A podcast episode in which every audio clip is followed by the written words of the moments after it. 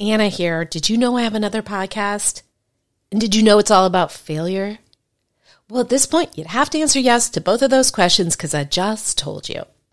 But my other show isn't just about failure. It's about failing your way to success. Yes, success. Because the most successful people are often just the people who've gotten up the most times after their failures. Don't believe me? Go download Fail Your Way to Success wherever you get your podcasts, or go to failyourway.com for more info. Now back to the show. Welcome to the after party. It's time to change. You're just getting started. You can teach an old dog new ways, and not just on Saturdays.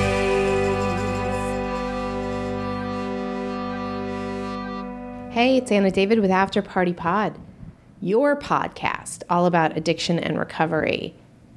And mental illness and whatever else. I'm calling it your podcast because it is yours. You downloaded it, and I'm so grateful for that. If you're new here, welcome. Maybe it's like a New Year's thing. You decided to start listening to podcasts about addiction recovery. It's a good time for that. I mean, any time is a good time for that. Now, welcome to 2016. Are you still writing accidentally 2015 on your checks? / are you still writing checks? I think I might be the only person who still does that. Anyway, new year, pouring rain here in LA. That's a good thing for the drought. Obviously, you're not all in LA. Obviously, I'm not completely awake yet. I was just thinking as I was about to press record that I was like, I don't really have anything to say. And so I went and opened my calendar kind of to go like, what have you been doing lately? Maybe you'll say something about that. Nothing came up. I just recorded the intro to the previous podcast the other day, so not much has happened, except it's been New Year's. But this is old hat by the time you hear this. I've been doing a bunch of podcast guest appearances.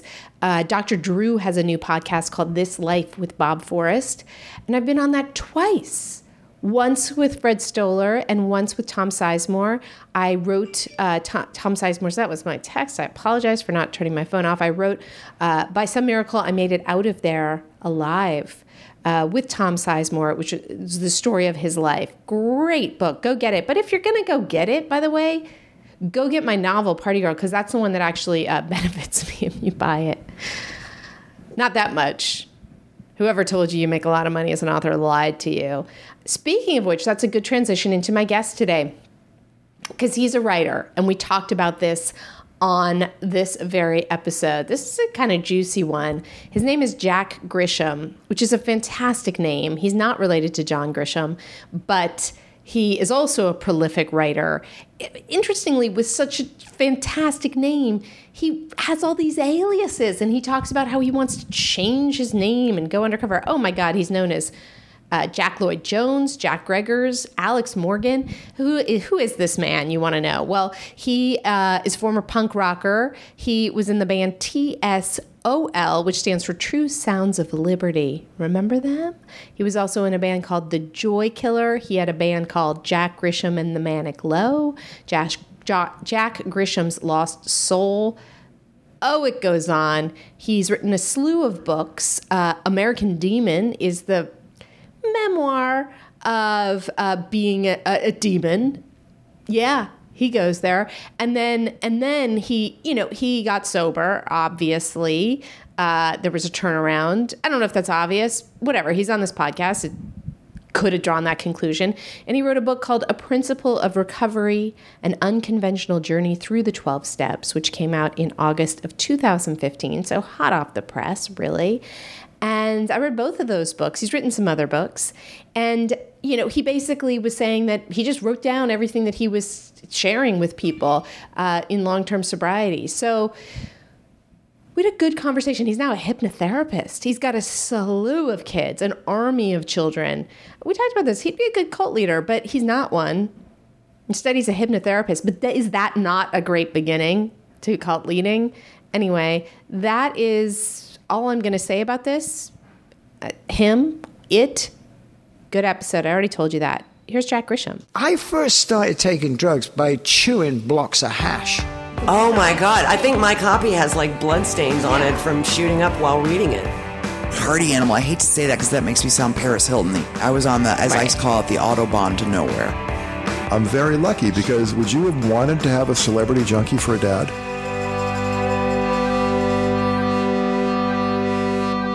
But being the authority on sober dating, shouldn't that give you some work?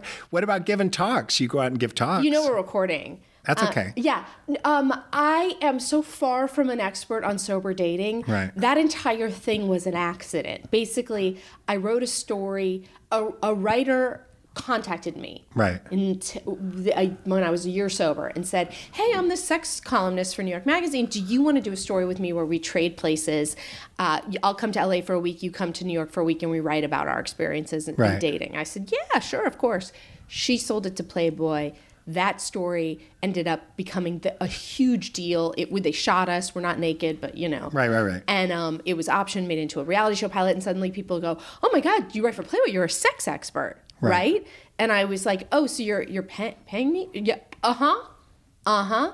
And so it was an accident. All of that stuff. I'm no expert at all. Yes. But it's nice, and it's a nice title. And somebody gave me a title. I took a title after reading yours.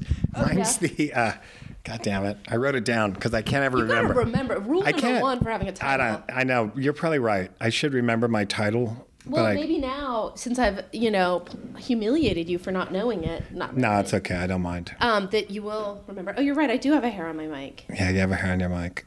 I'm the world's leading authority on spiritual illness treatment, reformism, and the founder of the Coffee Club. I'm going to give you some, as somebody with a title, I'm going to give you some feedback. Yeah, please. I didn't write it. Way too long. Yeah, but I like the length of it. I don't mind because I don't give a shit. I changed my name. I was getting ready last week to change my name and move because I realized that if I change my name and move, then everything disappears. That's not true. I did notice, I think it's your Wikipedia, that there were maybe 7 names. I change it all the time. Doesn't matter. But you're born Jack Grisham. Not really. Because that's an amazing name. It's a true... Yes. Jack is my favorite man's name. It's but it sounds like a game show host.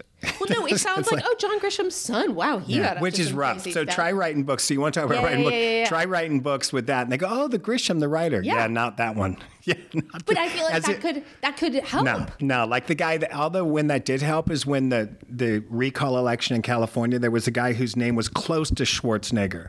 It was Schwartz... Noggin, or whatever the hell it was. I can't remember his name, and I apologize to you, sir, if you happen to be listening to this. But the guy got like 4,000 or 5,000 votes just because people don't really understand. You know that some people have bought your books. Yeah, I will tell you a story. Yes. I gave a reading in Santa Barbara. So I go to give this reading, and there's all these like older ladies there. Mm-hmm. And I'm like tripping because I'm thinking, I can't really read this shit. Right. So I go, okay, hey, this is... The American Demon? Yeah. I go, hey, this is a little rough, man. So I start dialing into it, and then one of the ladies said... She said something about, why do you call this rough? I love the client. or whatever. And so they thought I was that guy. Yeah. So look, as an author who has struggled, I say take what you get, whatever you can get. If they think they're going to see John Grisham, just be give them John Grisham. Yeah, just be that. Yeah, but I don't mind. It's like the only reason I want to work. Like I thought about you when I read. Okay, you've done this, you've done this. I thought, why don't you quit? Why don't you just go stop? Because all I want to do is stop. Oh, I just want to do something good enough where I can go into full reclusion. I just want to disappear. Really? That's my plan. My plan is, and I tell people all the time, look, the minute I get enough to leave, I'm leaving. And you're not going to see me again. I don't even know what that means. It means to leave. It means to change your name, disappear, and just fucking completely cut off everyone. Look, and I'm going to die sometime. So look, I'm going to die on my terms with you. Right. With you. I'm going to die with you on my terms. I'm going to tell you when I'm dead and I'm going to be dead. And you can deal with it now or deal with it later, but you're going to deal with it now because I'm going to disappear. That's my plan. But you have a great life. Yeah, but I'm ready to have another one. I can have another one too. Hold on a second. Yeah, I can do whatever I want. Look, if we're the creators of this, right? Yes. I can do what I want.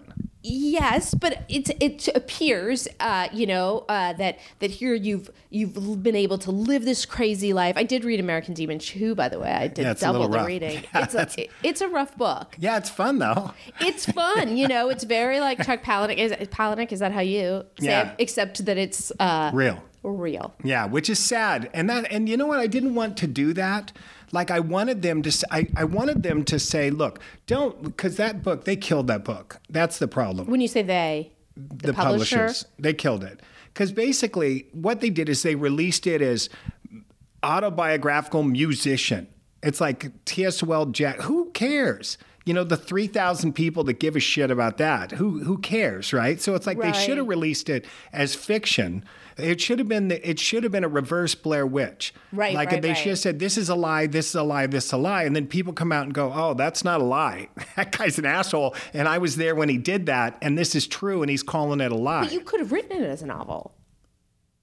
Well, you didn't. I did write it as a novel. No, I mean, it's you, and you talk about the real. There's your actual bandmates' names. And but so let's look at whatever. Look at Catcher in the Rye. Could have been written. It's the same thing. I mean, it's like whatever it is. It's like, look, I'm just writing as this guy. Who knows this guy's even real? Except that yours had actual facts that are verified. No, some facts. Whatever. It's like I had guys that actually got mad at me. Yeah. Because like some of my friends, like I've had people work with me and they say, you have the most whacked out friends that I've ever met. Like really, I mean dangerously crazy. Not like just, I know everyone goes, oh, I've got crazy friends. No, there's this guy. But no, these are like friends. Whacked out, dangerously, I'm going to remove that person because I don't like what they said about you. It's that kind of craziness. So I had some of these guys saying, why didn't you use my real name? Why, why didn't you? Why didn't I use their real name? They were angry about it. It's like, I was in on that. Right, like, shit. I had a similar thing. My memoir, I had a few friends that were in it. And one friend was like, very, for lack of a better word, slutty. And I was like, I'm changing your name. She goes, don't. Yeah, leave it. Use my name. I don't care. Nice. I mean, do you? And that's not the stuff I even cared about anyway. Like when I started getting sober, like all that crap, like people are running around, they're scared because they were, they had a man-on-man sexual experience or they're with this and this. Like with me, I don't care. Right. Because I got myself to the point where no matter what I do, I'm okay. Like now how I am now. If I go out and somebody sees me helping people, they go, God, that Jack, he's such a great guy. He's always been a great guy. I go out and I'm wearing a dress, blowing 15 sailors in the park, and somebody drives by, they go, what a maniac. He's so crazy. And it's either way. It's good either way. It doesn't matter. But are you really, I mean, when I was reading the book, and this sort of attitude about, trauma that you experienced and trauma you inflicted. Right. And that's the way that works. And that is the way it works. Two ways. To hurt either people, you suck hurt it in. People, yeah. Yeah. You either suck it in, internalize it, or you dish it out. But it's done in such a way that it's sort of like it doesn't penetrate your soul or whatever. How much of that? Do you know what I'm talking about? Right. What you don't get into is the actual pain that you're in, because it's all sort of. It's called attachment disorder. It's why I can sit here and tell you I'll just change my name and disappear. And it's true. It's not penetrating. You're not penetrating. But you have felt pain. Yeah, but whether it's for that, it's like I mean we don't. It's like I can't feel that my kids love me. I can't feel that my wife loves me. Right. There's nothing. It's nothing. Like intellectually, I understand, hey, these people love me. Right. They say they do. Right. They I don't really like believe do. It. Right. But if they don't act like they do, like the minute I'm in an argument with somebody, I just disappear. Yeah. Like that's it. I'm done. Any trouble, any argument, whatever, I just walk away.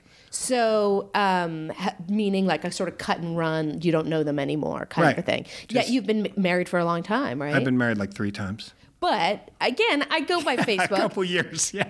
Yeah, the last marriage I've been married 3 years. Happy. Yeah, we're great. She's great. My wife is great. You love her. She's great. But it's so solid. You can't really have a cut and run. You can't be like a family. You can, but you don't appear to be like a family guy with 3 kids. 5 kids. 5 kids. 5 kids. Yeah. 3 with this current. 3 wife. And two earlier. Previous, yeah. 3. So I have a 28-year-old, a 16-year-old. 2 identical twin 10-year-olds and a 7-year-old. Wow. And I'm loving. And I hug him and I love him and I tell him I love him. And I'm affectionate with my wife and I hold her and I tell her how beautiful she is. And I'm sweet and I do, you know, whatever. Let's not get too far. You know, I'm out of control too. Sometimes shooting people with BB guns and shit or whatever is in adulthood, going around today. Well, whatever. Yeah. Okay. But what I'm saying is there just doesn't, there's no, like they know it too. Right. Like they are well aware of what they're dealing with. Do you feel that you sometimes have to sort of act like a human being or whatever you want to call it? That it's sort of a, you know what I'm saying? If you don't feel that emotional, whatever it is, I know what I'm supposed to do. Yeah. Yeah. I know what I'm supposed to do.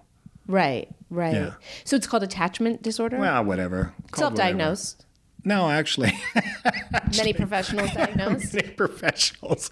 Yeah. I actually had a lady one time say, I can't help you. And then she told somebody, she said, he frightens me. Right. But I think she was attracted to me. I don't think I don't think it had anything to do with that. And it's like, and it's really, it's about like, it's like when someone cuts a hand off or whatever, and it's like they attach a different hand or whatever. So they know there's a hand there. And they can learn how to pressure and whatever, but it's not like there's ever any feeling in it again. Like it's like, so it's whatever. Yeah, it's great. You know. I mean, it's interesting. I relate to parts of it. Yeah. Do you think that it's just sort of the pain was so great you shut down at an early age? Yeah, could have been. And then it's still like every once in a while, like I haven't had it in a while, but then I'll have like blackouts. Like not blackouts, but drifting out. Like I'll get in an uncomfortable spot and then I just am not in the body. Like I'm watching myself do stuff. Right. You know, because it's like separation. And then I just watch, like if I get in a situation where someone's yelling at me or, you know, or trying to get physical with me or something like that, sometimes I'll just separate. Mm-hmm. And then I'll be doing something while I'm watching myself do it. Mm-hmm. Whatever. Is this, what do we have, a counseling session in here? Do you feel better? Fuck no. Do you want me to diagnose you? No, nothing ever feels better about this. Yeah, feel free to diagnose, but it's not like, it's not like. Nothing ever feels better? No, it's not like I walk out of here and go, oh, fuck. I'm sorry, I'm dropping F-bombs. Please do. Okay. But you have experiences where you feel better than others, right? You know what I'm saying? Like, right, it's like happiness is a part of your life. Oh, yeah. Would you say you're happy? I don't know about that. I don't know if I'd say that right now. Right. Right at this moment, I don't know if I'd say that right now. Yeah. But I have felt happy. Right. Yeah. Right. It's like I can feel. Yeah. I can feel for them. Right. I can love them. Do you believe in like a medications and all that stuff? Not for me. I'm not really a fan of it. Mm-hmm. You know, and I've had some problems. You know, like whatever. It's like I'm not really a fan of it because. Like it frightens me a little bit and I'm okay. Mm-hmm. Mm-hmm. Like I'm all right like this. Mm-hmm. I don't mind. Yeah. Because it's just the mind anyway. Yeah, I know. I mean, if we really look at what's underneath, if you believe in soul or spirit or any of that, this is all just mental illness. I know. So I'm just mentally ill. Or if that, I'm actually quite fine. But whatever it is, it's just, this is just nothing. Right. You know what I mean? Yes, I do. I mean, all of it is just sort of the mind doing gymnastics and then having feelings as a result of what the mind is telling you. Right. But sure, when you say that, I do, my theory is that men are far more able to handle that than women, that we get, and I really shouldn't speak for my entire gender. I know what I get. I get very... attached to that thought. I can go, that thought's not real. Who cares? I'm on the emotional, roller coaster with it. Yeah, but see, I attract like a lot of lesbians. Uh-huh. Like I went through a string of just lesbians loving me. Right, like you would actually date them or have sex with them. Or whatever. But it was like to the point where it was like, they were calling me a lesbro. That's why it was actually kind of funny. But that could be your title. It's shorter than the other one. Yeah, authority on being a lesbro. But, but it was like they said, you're like a man with like a woman's heart. So it's like, what? Really? Though? Yeah. That's not the sense I'm getting. I know, which is trippy, but that's what they got. It was like you're like a man, but you're a man with a woman's heart. It's like why women like gay guys. Yeah. You know, it's like you're a man with a woman's heart. You know, it's like the same kind of thing, but these were like women that, not straight women. Yeah. You know, which was really trippy. It was like I was, almost their safe male friend sometimes or whatever it was. Interesting. And well, it was a string. It wasn't like this. This wasn't like this. Was like how many is a string? I don't know. 6? Whatever. What do you want? You know, a string. I don't know. You're the authority on dating. You tell me what a string is. Please. What's a string? Hear me when I say I am no authority. Yeah. I was getting. It was a fun gig. You know, if you go on TV and they're telling you, you know, and you're right. Good with bullshitting. You know. See, I'm not good with bullshitting because I don't want to bullshit people. Yeah, well, that's good. That's good. No, it's fucked. No, because I could learn how to cold read. Do you know how much money I could make? I'm cult material. Like, I am seriously cult material. Cult leader material. Yeah, that's what I'm saying. It's like, I got it. It's like I know how to talk, smooth, all that stuff, you know, but I just don't. First of all, I give people more credit than they should get. Uh-huh. Meaning, like, I know that they know that this is bullshit, so I'm not going to give it to them. Right. And then the other side of it is I can't take from people like that. I mean, I'm a hypnotherapist. I'm a, you know what I mean? Yeah. An NLP practitioner, all that bullshit. Even better. I know, but I don't want to do it. Right, right. You know, which is really screwed up because if I could, it's not. Because if I could, well, that was funny. I was giving a talk at a library one time, and it, you know, it's packed. It's a Long Beach public library. It's packed. Everyone's down there. You know, it's crazy. And we were talking about words and putting word combinations together, and that I do believe with the right word combinations that you can break someone. Like when you really understand the emotional definition of words, you know, and if you find the right words, that you could tear someone apart with a pattern of words, you know, and really follow through with that. And so I was given this talk on how to do that or whatever. And this lady raised her hand, this old woman raised her hand, and she goes, but couldn't you use that to help them too? And I look at her and said, I've never thought of that because I didn't. It's all about, you know. Whatever. But that's not true because the work that you do now is doing that. Now. You know, I'm just making sure this is working. And it probably isn't. Don't say that. So. Yes, now. Right. Now. Because I had people say, hey, come on, man, you're always talking this shit. Can you just lay it down? Just write it down for us. Yeah. I mean, the book I just wrote, this Principle of Recovery, it was for this is for my friends. Right. It's like people that struggle with the program, struggle with God, struggle with getting sober, struggle with all the bullshit that's wrapped around 12-step groups or whatever the hell that is. Mm-hmm. So I just said, hey, I'll just give you my opinion on it. Mm-hmm. Like opinion based on almost 27 years of experience. How long are you sober now? Almost 27 years. Next week I'll be 27.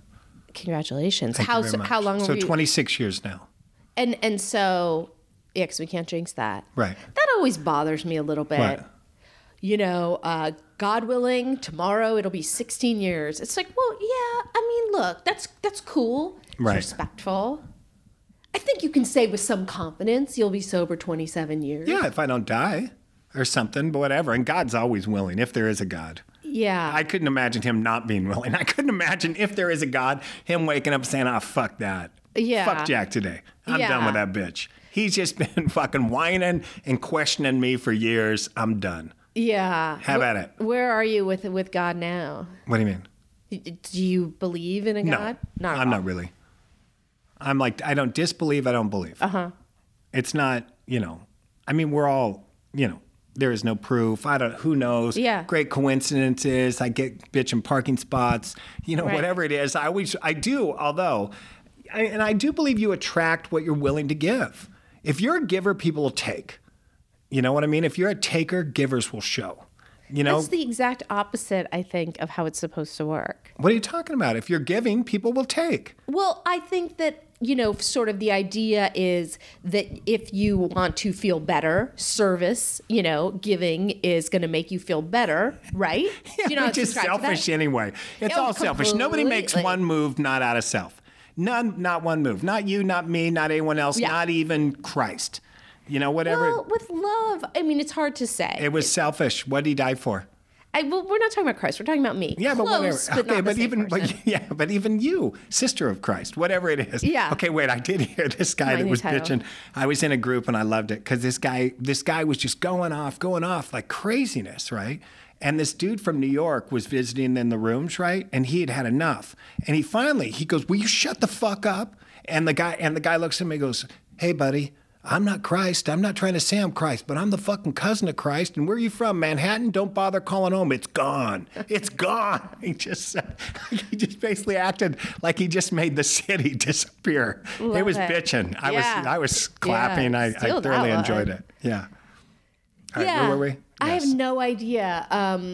Selfish giving. Sister of Christ. Yeah. Selfish giving. It's all selfish giving. Yeah. I mean, and 100%, you know, this sort of idea of sponsorship and all of that. I am highly aware when I am working with a sponsee that I am going to feel better than I did before I helped them. It's how I think I get myself to do it. Sometimes it doesn't always work. Yeah, sometimes I just go, oh my God, the wave of fucking insanity is so strong that no one will ever get away from it. I would say the calls from them, I don't feel that way. But actually sitting down, you know, I have a new one and we're sitting and reading the book. I'm pretty guaranteed that at the end of that hour or whatever, I'm going to feel better. And that's a lot of why I'm doing Maybe I'm too empathetic. Maybe that's it. Maybe you are. Well, back to our original conversation about disappearing and you going like, why does she do this stuff? Well, I wondered, why do you work? What are you doing? That's what I'd be in a yurt somewhere in the middle of the redwoods. That's ironic considering you've had all of these careers. I'm not successful. But they're not successful. It's like what do they call that? It's infamous, not fucking. You know, it's like. Well, I really wonder how you're defining that word since you were in a successful band. Well, yeah, like my friend Hunt Sales used to say, success is playing on a Saturday night. But that doesn't. That was a real band that people loved. But it doesn't It doesn't transfer to money. Well, that's the. I mean, that's the thing about writing as a career is people think like, oh, you must be so successful because you.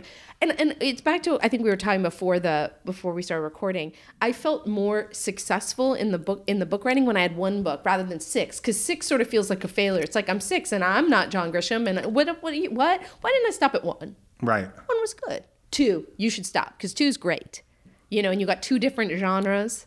You know what I'm saying? Well, see, I have like 5, but nobody knows the other one, so it's all right. Oh, good. So were you neck and neck with the feeling like this? Yeah, but I don't care. I mean, I just do it because it feels good to me. See, like it feels good to me. I just want to work. Yeah, I tell people all the time, I say, look, I just want to fucking work. Okay. I don't give a fuck. I told someone the other day, I feel heavy. I'm swimming in shit.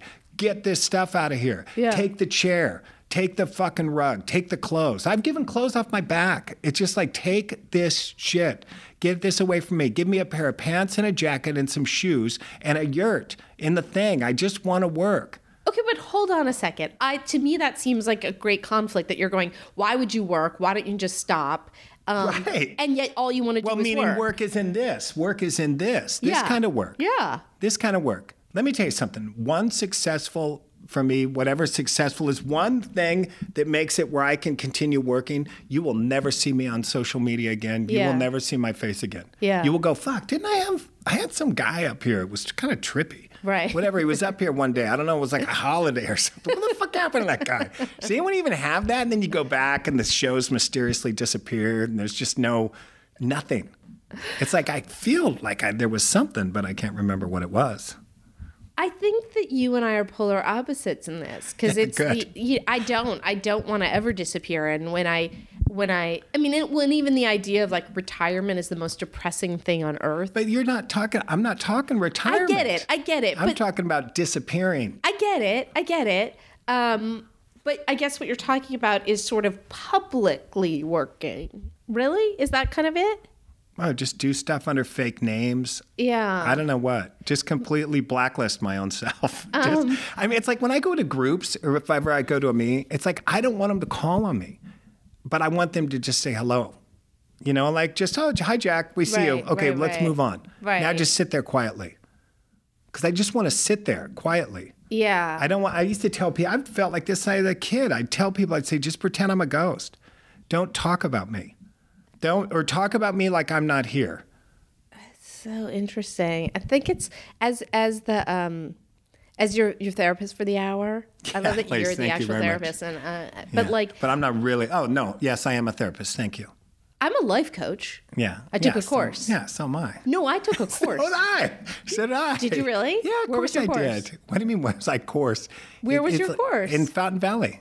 I don't want to say the place. Can I say the place? I don't want to say the place. You don't need to. But it's the same place I did. I'm an NLP master practitioner. Uh-huh. I'm a master hypnotherapist. You know, can we do any hypnosis right now? I know a lot of people say this. Do you think we're not? Oh, come on. Seriously, do you think we're not? You think you're like leading this conversation. No, you think you are. That's what's funny. The best episodes, there's no leading at all. It's just a conversation. You're not even. But do you truly think you have me under some sort of hypnosis? Yeah. Are you relaxed? Your face is relaxed. I'm looking at the way you are looking. Okay, but you are now. I'm watching you right now, and the lines are on your face. You have lines. You don't have lines. I was saying you don't have lines. You're relaxed. Your face is different than when it was when we walked in. You're relaxed. Your body posture is different. The way you're moving your head's different. The way your voice sounds. Mm-hmm. Go back to the start of this tape and listen to the inflections in your voice compared to the inflections now. And you credit yourself with this? No. I'm just curious. I'm just fucking with you. Come on, can't we have some fun? No, I took that very seriously because even when someone's fucking with someone, there's an element of reality, right? And there is. Right. And what is hypnosis anyway? All it is a state of relaxation.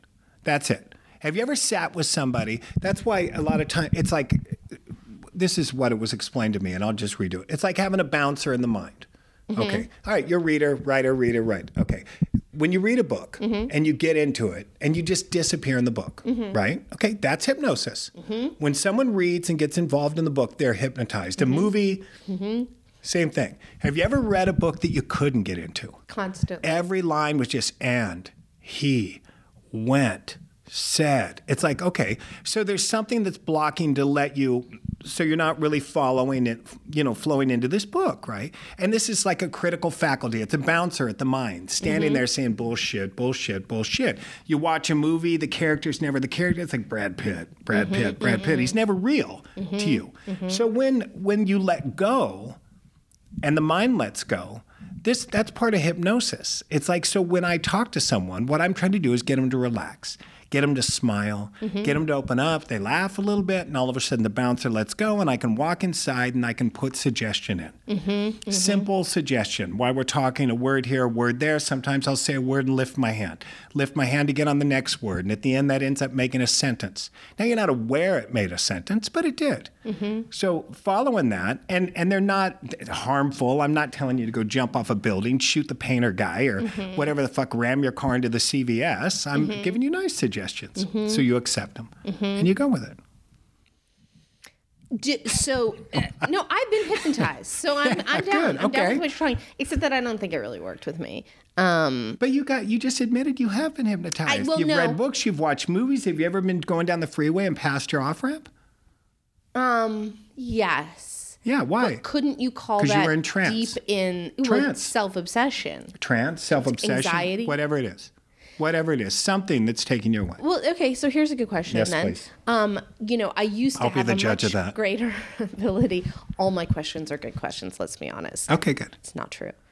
I'm not even sure this one is. Anyway, my point is I used to be far more able to sort of be, as you would say, hypnotized by a book or a movie or a TV show. And I do think ADD, my anxiety, all of that stuff, it gets harder all the time. Okay. When did you decide that? I would say within the last 5 years. No, you're not wrong. Decide.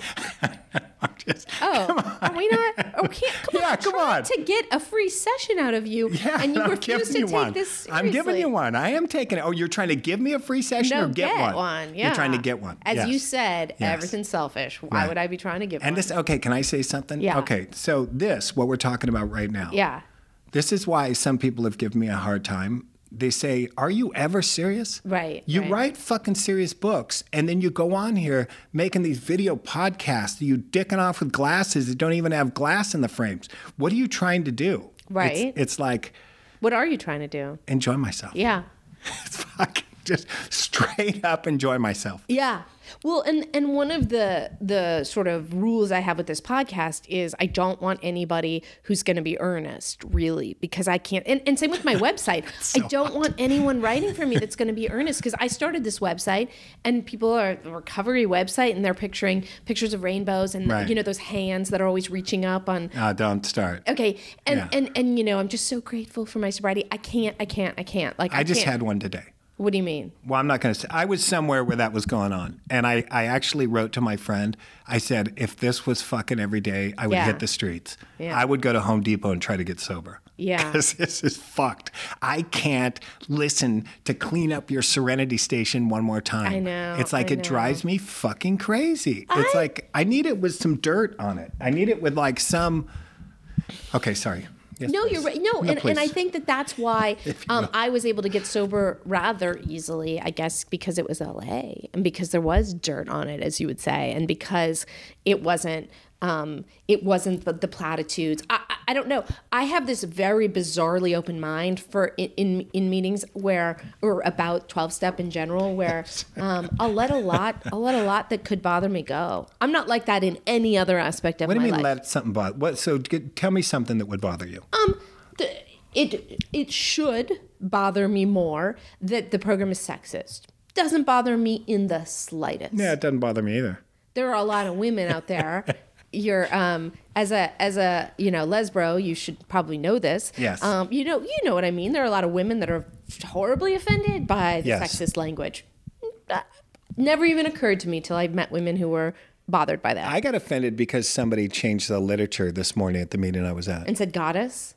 They said whatever. It was God is God or something. It's like, hey, yeah, okay, they dropped the masculine on it, but hey, so what? Just read it as fuck it is and let's get past it. Yeah. You know, whatever. It's like, that's what it is. So you decide that word's going to get changed. Well, maybe there's a word that I don't like. Yeah. I'm going to change this one instead. Yeah, I hear you. It's like, hey, just fucking leave it. Yeah. You know what I mean? Leave it or don't read it. Yeah. Yeah. So, but okay, sorry, go on. I forget what we were talking about earnestness and stuff like that and how terrible it is. But, because I've had people pitch to me for this podcast that are highly impressive or whatever. And I just look them up and I go, they will bore me to tears. What are they pitching? Pitching guests, publicists pitching. Pitching themselves? No, publicists pitching guests. To you. That's so and people have pitched themselves. See, I do that. You should come be my guest.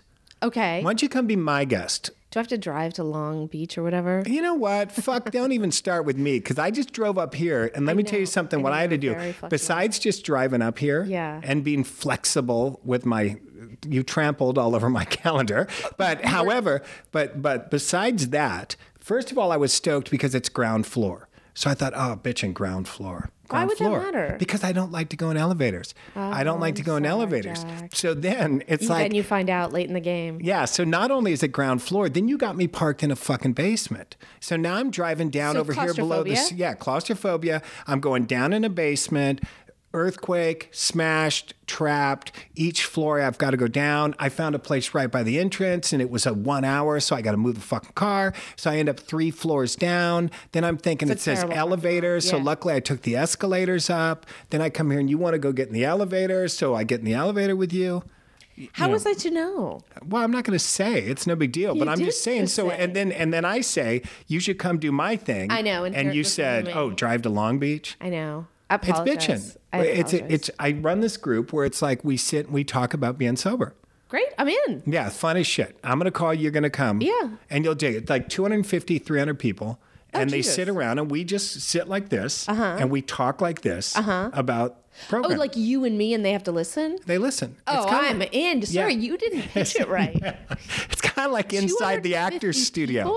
It's kind of like inside the actor's studio. I'm doing it right now. But with this, yeah. Oh, it's killer. That's amazing. And I've had people come up to me and go, why don't you do this as a show? Right. Why don't you do this as a show? And it's like, and then I just drift away. But I have people try to pitch themselves to me. Yeah. You know, and what I found out is what the most interesting thing when you're discussing or interviewing somebody about sobriety is the story's in the defiance, not in the surrender.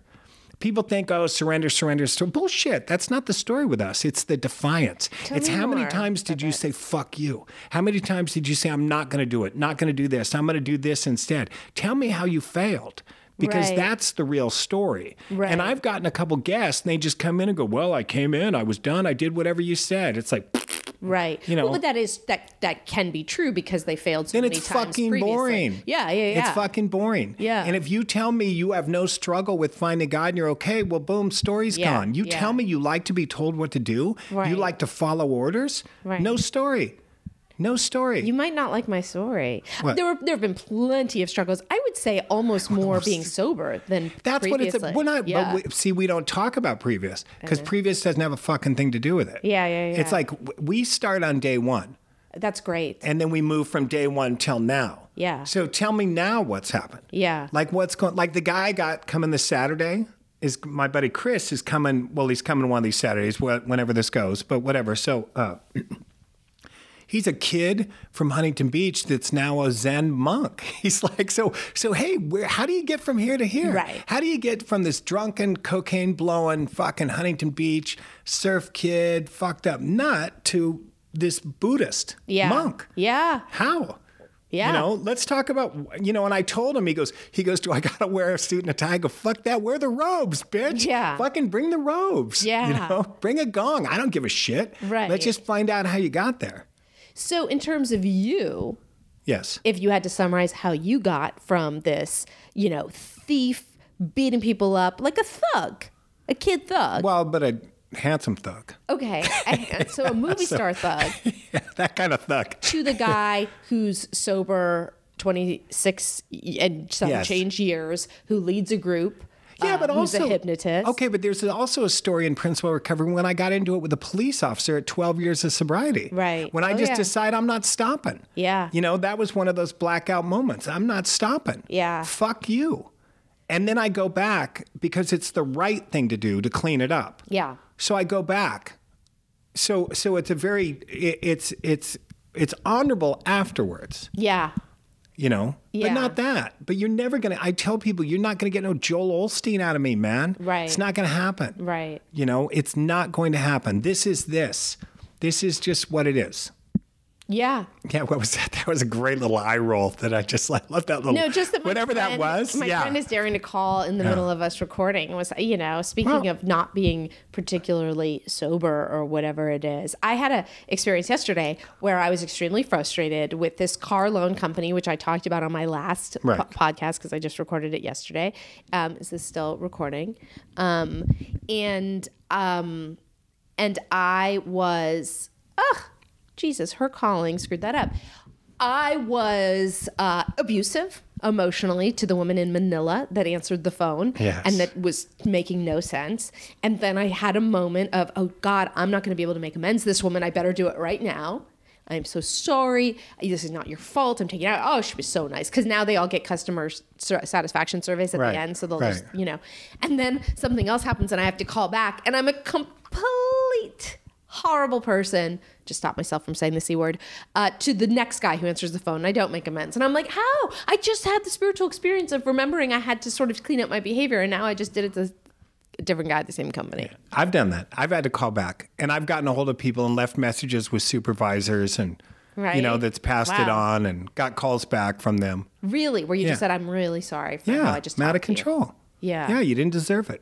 It's like, and that's this, see, this is what I don't like. You want to go back to earnestness. What I like is the truth. Mm-hmm. I like the fact that sometimes you go down to the beach and it's 1 foot and choppy and it's fucking cold and it's rainy and it's not pretty and it's not going to go on a brochure. Mm-hmm. And the other day you go down there and it's sunny and it's nice and this and this and it's all different. And it's the same with us. It's like, I don't buy it. Mm-hmm. I don't buy this total clean fucking always, you're lying. Yeah. You're fucking lying. It's like the one thing I have done by hunting people down and asking questions, I've realized that people that talk about peace aren't peaceful. Yeah. They're not peaceful people because if they were peaceful people, it would never be talked about. Yeah. It would never be sought after. Yeah. It's like, look, I get it. I understand why you want peace. Yeah. I understand why you search for God because you're fucking uncomfortable.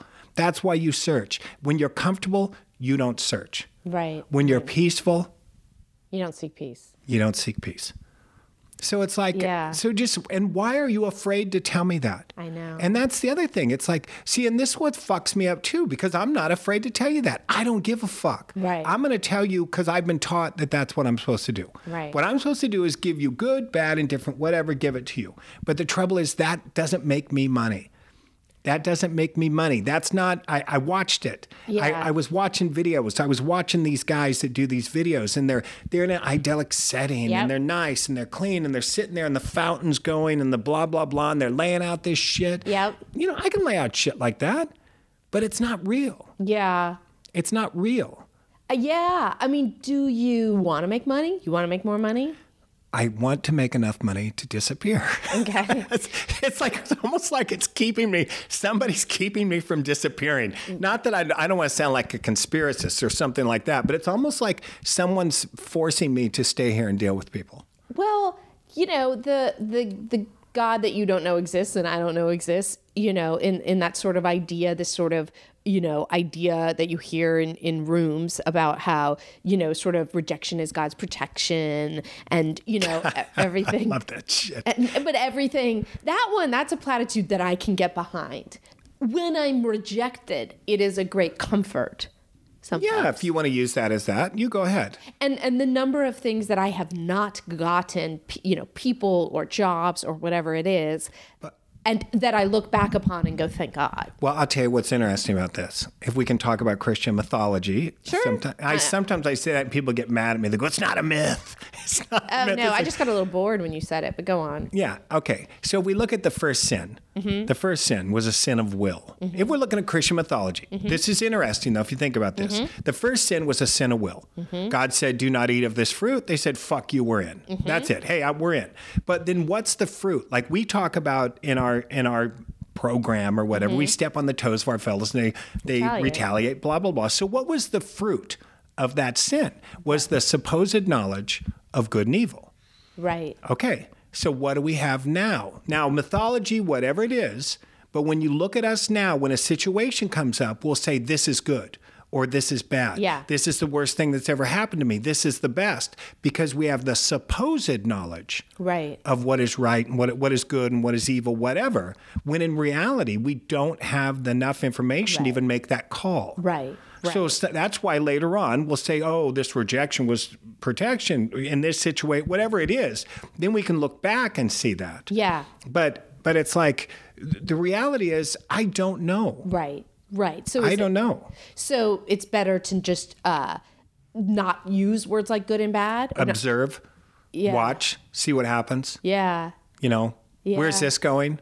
I always tell my kids, I go, hey, let's just see where this goes. Yeah. Come on, we're on a thriller. Yeah. That's what, you know, it's like, hey, let's just go on a thriller and let's just go with it. Whatever happens, do it. Mm-hmm. And let's see where it goes. Because mm-hmm. I've gotten some whacked out situations before where it's like, how the fuck did I get here? Yeah. And then it's like, okay, let's just go. Yeah. Let's just see whatever it is, whatever's asked of us or suggested, let's do. Yeah. And then let's see what happens. Yeah, I mean, a sort of tangent of that, I think a version of that is sort of, I will notice, I will work very hard towards something happening, a very specific thing. Let's say, I don't know, like a book idea. Right. And a proposal and all of this stuff. And that doesn't happen. But every time I put that kind of crazy effort forward, something happens. It's just sort of not what there's something, some reaction to the action. Some good thing, if, you know. Or not.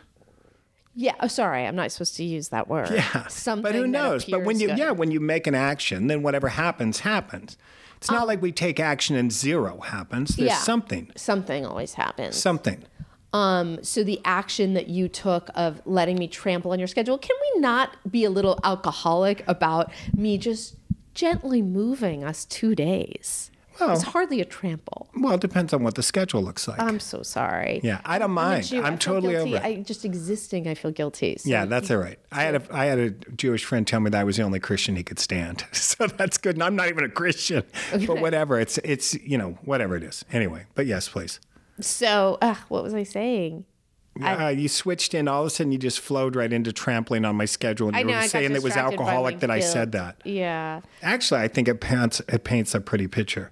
You trampled on my schedule. Yeah, no, it's a great word. It's a fantastic word. My daughter asked me one time, she reads my text. She goes, is that what people like you do? Texts? You and your little writer buddies send these texts like that. What do you, or just like whatever. That? Just that kind of like you trampled on my schedule, my calendar. You trampled on my calendar. Yeah. It's like, all right, normal people don't say that. No. You know, so, and that's what my kids said. Is that what you guys do? You mm-hmm. just write shit like that and send witty little smart ass things to each other. And I looked at her and then I thought of somebody that sends me stuff like that constantly. Because they don't write, but they write. Mm-hmm, so mm-hmm. they, you know what I mean? Mm-hmm. So I just started writing it back, LOL, POS, just fucking. I don't even know what POS means. Parent over shoulder. Oh my God, that's hilarious. Whatever the fuck it is, just like fucked up, stupid, annoying. Yeah, just stupid, just nothing worthwhile whatsoever. When I was single, what I would talk to many... Single? How could you possibly be single when you're the authority on dating? That's my point. Yeah, and that's the question, too, that I have a question, too. Yeah. So I wondered that. I'm glad that you actually mentioned this, because I asked my friend, I said, well, I don't know. She seems like she might be single, but I can't be sure. And I'm not sure if she's straight or not. Cause what? I'm not sure. I couldn't tell. I'm thinking, I don't know if she's straight or not. What is that supposed to mean? I'm just saying. I'm just saying I'm the straightest woman alive. Well, whatever. That in itself is a statement for question. But it's like... Yeah, it happens to be true. But I thought, well, why is it... why isn't she married? Yeah. If she's the authority on dating, or maybe it's somebody that just wants to date and they're going to date until they go out. Like out meaning out of.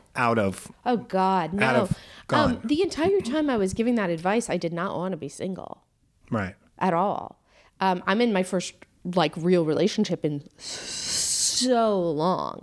And part of the shame I felt about doing that was that I was single and I couldn't seem to find anybody I liked. Your face changed even now. Really? Your face changed. Your eyes changed when you said that. The whole look on you. Yeah. The whole look. Your whole face changed. So you say earlier on that I can't read that your face is changing. It's like it just changed right then. You said when you read my face before that you were just fucking with me. So now. Well, whatever. Yeah. But okay, anyway. But so yeah, and see, my kids won't look me in the eyes. They won't? No, when I'm questioning them, they won't look me in the eyes. Yeah. I'm highly conscious of when I won't look people in the eyes. Like in my therapist, sometimes I'll notice I can't look at her, and I'm like, "What are you doing?" Right. Yeah. But I make them. You say, "Look me in the eyes." Yeah, because I know questions, so I can tell whether they're telling me the truth or not, depending on the eye movements. Right. But sometimes people don't look you in the eye, not because they're lying, but because for some other reason. Yeah, whatever. But we're not talking, I mean, don't get me wrong, I'm enjoying every second that we're talking about me, but we're not talking enough, we're talking too much about me. Oh, yeah, let's talk more about me. Yeah, you want to pause and think about that. Yeah. Yeah, that's nice. But no, yes. I do want to, because we don't have a ton of time left. Okay. So I don't want to neglect the alleged topic of... Which is like... I don't have a publicist pushing me. Addiction and recovery. So there's not a real... Oh, that's what we're talking about. Oh, I've got an agenda always. A little bit, I did have a question about one of your guests that did disturb me a little bit. Oh, wait. So, okay, but you didn't listen. Well, I read something. Okay, yeah. It was just something where one of your guests said about time not mattering. Oh, I don't know who said that. Yeah, not true. Now, whether or not my judgment of what I think someone should be along whatever path they're supposedly on... It's like, look, I don't have any idea what that man's been through, what that woman's been through, what they've dealt with, what they've done, what's going on. No fucking idea whatsoever. Mm-hmm. So it's like, but I know that after a certain period of time going through stuff for a length of time, it matters. I'm totally with you. But by the way, I'm not responsible for what anybody says. Well, whatever. You're the one that edits it. So I mean, you can push that off on somebody. That's whatever. Amazing that you think this gets edited, huh? No. But I have a website where people are writing stuff all the time that I'm not, I don't agree with. Okay, do you want to talk about being what? What? What do you want to talk about? Well, no, I was defending myself a little bit, which is just to say that I'm not attacking. No, I know.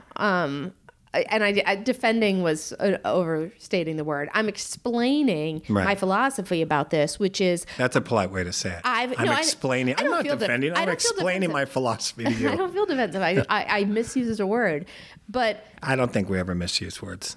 Oh, I do. Okay. I do. We can move on. But, and words are I'm with you. Words are the most important thing in the world to me. I tend to not notice what things look like because I'm right. And subconsciously you're throwing out words without realizing it. That's why people try to talk to me sometimes and they ask me this question. It's like, you're not going to get a good answer from me. Because of the way they ask the question? Because mostly, if I go give a talk or whatever, it's completely subconscious. So I have no idea what's even going on. One time I stopped and I looked over at the... Oh, did you just get frustrated with me? Go, please. Finish your statement. No, not at all. Well, you just sighed. So when you play this back, you're going to hear yourself go... I think I do things that I'm not conscious of. My boyfriend recently accused me of rolling my eyes, and I had no idea I was doing it. You've rolled them once or twice today. God, I wish I could control this stuff. That's not going to happen. But one time I looked over at the sign language, the interpreter. Yeah. You know, to try to figure out what the fuck I just said. So. Oh, that's amazing. But anyway. Oh God, it's such a good conversation that my mind is going into 16 sobriety directions. Book stuff. No. So no, of course not. Let's not talk about anything that could help you. Yeah, no. Yes, go on. But no. Getting sober, challenging, or were you just done? What were the greatest challenges of getting sober? No, staying, being alive, feeling it. Yeah. This is what's the trick. See, a lot of people, they want to talk amounts. They want to go this. Hey, let's put the amounts aside. Okay, great. I understand there's a physical addiction, right? So let's move past the physical addiction. Let's talk about emotionally. Now that we're at this point now, okay, now you got nothing in you. How's it going for you? I know. How is that doing? Yeah. How is rush hour traffic rolling? Yeah. How does the 12 checkout line when the lady in front of you has got 16 fucking items? Right. How are you doing? Right. How are the kids going? What's happening? Right. Like a lot of times, especially when you look at any steps, and this is the trouble about why the 12 steps don't work. They don't work. They don't work. If we're talking about just straight getting sober, they don't work. It's got nothing to do with it. It's about connection to a power so you don't go back. That's the issue. This isn't about getting sober. The steps didn't get anybody sober. It's hey, okay, now you are sober. Now do you want to connect with some power, have some awareness, have whatever? This is what this is for. And I deal with people, and sometimes they'll stop getting loaded, and they're fine. And if they're fine, I can't work any steps with them. Right. Because there's no need. Right. There's no need. If the world is loving to them, then there's no need to reach outside. Well, I would argue that... I bet you would. No, but that the most important step for me, sure, 3 crucial. Yeah, but I sort of have it. My experience is that I tried to stop. But it's a decision. All 3 is it's decision making. Yeah. It's, hey, I'm going to do this. So it's not crucial unless you follow it up. Yeah, absolutely. But you can't follow it up if you haven't made the decision. Well, some people jump into this work without even making a decision. Yeah. Some people have an awakening before they've even walked into the program. Yeah. They've basically done and they've woken up and said, hey, I can't live like this anymore. Yeah. And they launch in. Yeah. You know. That was me. But the steps where we are, I'm like trying not to be specific about the numbers for no apparent reason, when we're sort of taking inventory of our resentments, that I was just the angriest, most resentful person. So the epiphany that I was responsible for those 99.9% of those resentments changed my life and continues. Yeah, but some people never have that. I know. They never wake up and see it. Or they don't have as many resentments as but what they're trying to do is they're trying to establish an awakening. Yeah. That's what he's doing. That's why if you look at that book, whatever, the biggest book there, if you look at it, they say, get it out, get it out, get it out. Go on, write down. Oh, yeah, fuck them. Yeah, fuck her too. Yeah, oh, yeah. Miss Brown, bitch, fucking whatever. Right. And then it says, now go back. Yeah. And see where you were at fault. Yeah. So what they're trying to do is get you to wake up. Yeah. And this is something in the A Principle of Recovery book I talked about. You can get one guy, throw him in jail. He comes to in the morning, sees himself in jail, thinks about his wife, kids, whatever, and says, oh my God, look at what the fuck I've done. Yeah. You get somebody else, comes to in the morning, sees where they are, and they go, these cops are pricks. Right. Because they can't see their own fault. Right. They can't see it. So whether or not somebody's willing to see themselves, to wake up, if they're even capable of seeing themselves. Yeah. You know, and this is why you can't force someone to do steps. You can't force someone to do this work. None of this. But what's a sponsor if the person's not doing the steps? What are you doing? What is it? A friend. The book says it's a friend. The book doesn't have the word sponsor. That's right. That's right. But they say you might have made a friend. Uh-huh. Your guy may not even want to do this work. Yeah. But it's so much fear-based now. Everything's fear-based, fear and control-based. It's like that's what we have come to. We have done this where the 12 steps has become fear and control-based. Not to me. Well. Yeah, I mean, that's not my experience. Well, we could argue. I mean, I don't want you to get upset with me, but I don't even know you could upset me. Well, I mean, you probably could. Okay, what position are you in when you sponsor someone and you have a sponsee? That sounds like property to me. Ownership of property. A sponsee. What is a sponsee? Someone beneath you is a sponsor. Yeah. A hierarchy. I mean, this is what we're talking about. All government is, you know, whatever. We don't need to get into all this. But what I'm saying is it's we walk shoulder to shoulder, side by side, you know, whatever. That just reminds me, I do want to quickly touch on the fact that you ran for office. Well, yeah, but it was just about healthcare. Oh, really? So you're done with that conversation. Let's move on to another one. It was about healthcare at the time. Yes. Well, at the time, no one was talking about healthcare. Yeah. Let alone in California. In California alone, let alone countrywide. Now, healthcare is a huge issue. That topic. But at the time, it wasn't. Yeah. We're still America, number one. It's like, no, we're not. Yeah. And so basically, I wouldn't talk about punk rock. I wouldn't talk about music. I said, I won't discuss these things. I'm not going to do it. It doesn't have anything to do with what I'm doing. I'm here to talk about healthcare in California. Mm-mm. And that's what I did. Mm-hmm. So, and they expected the punk rock candidate to show up in leather and a mohawk, and I showed up in a nice suit. Yeah. And I'm supposed to be a total bastard, and the only people working on my campaign were women. Right. It was all women. I only work with women. Oh, it's really? My publisher's, my last publisher's a woman, my business advisor's a woman, my manager's a woman, my booking agent's a woman, my lawyer's a woman. The director about. I just worked with was a woman. Yeah, that's the only man really. I mainly work with women. Yeah. Surrounded by high-powered strong women. Yeah. Yeah. That's interesting. So do you think just being ahead of your time if you were running now with the healthcare? Well, now it's nothing. I mean, look, in reality, come on. I'm not going to win janitor in somebody's office.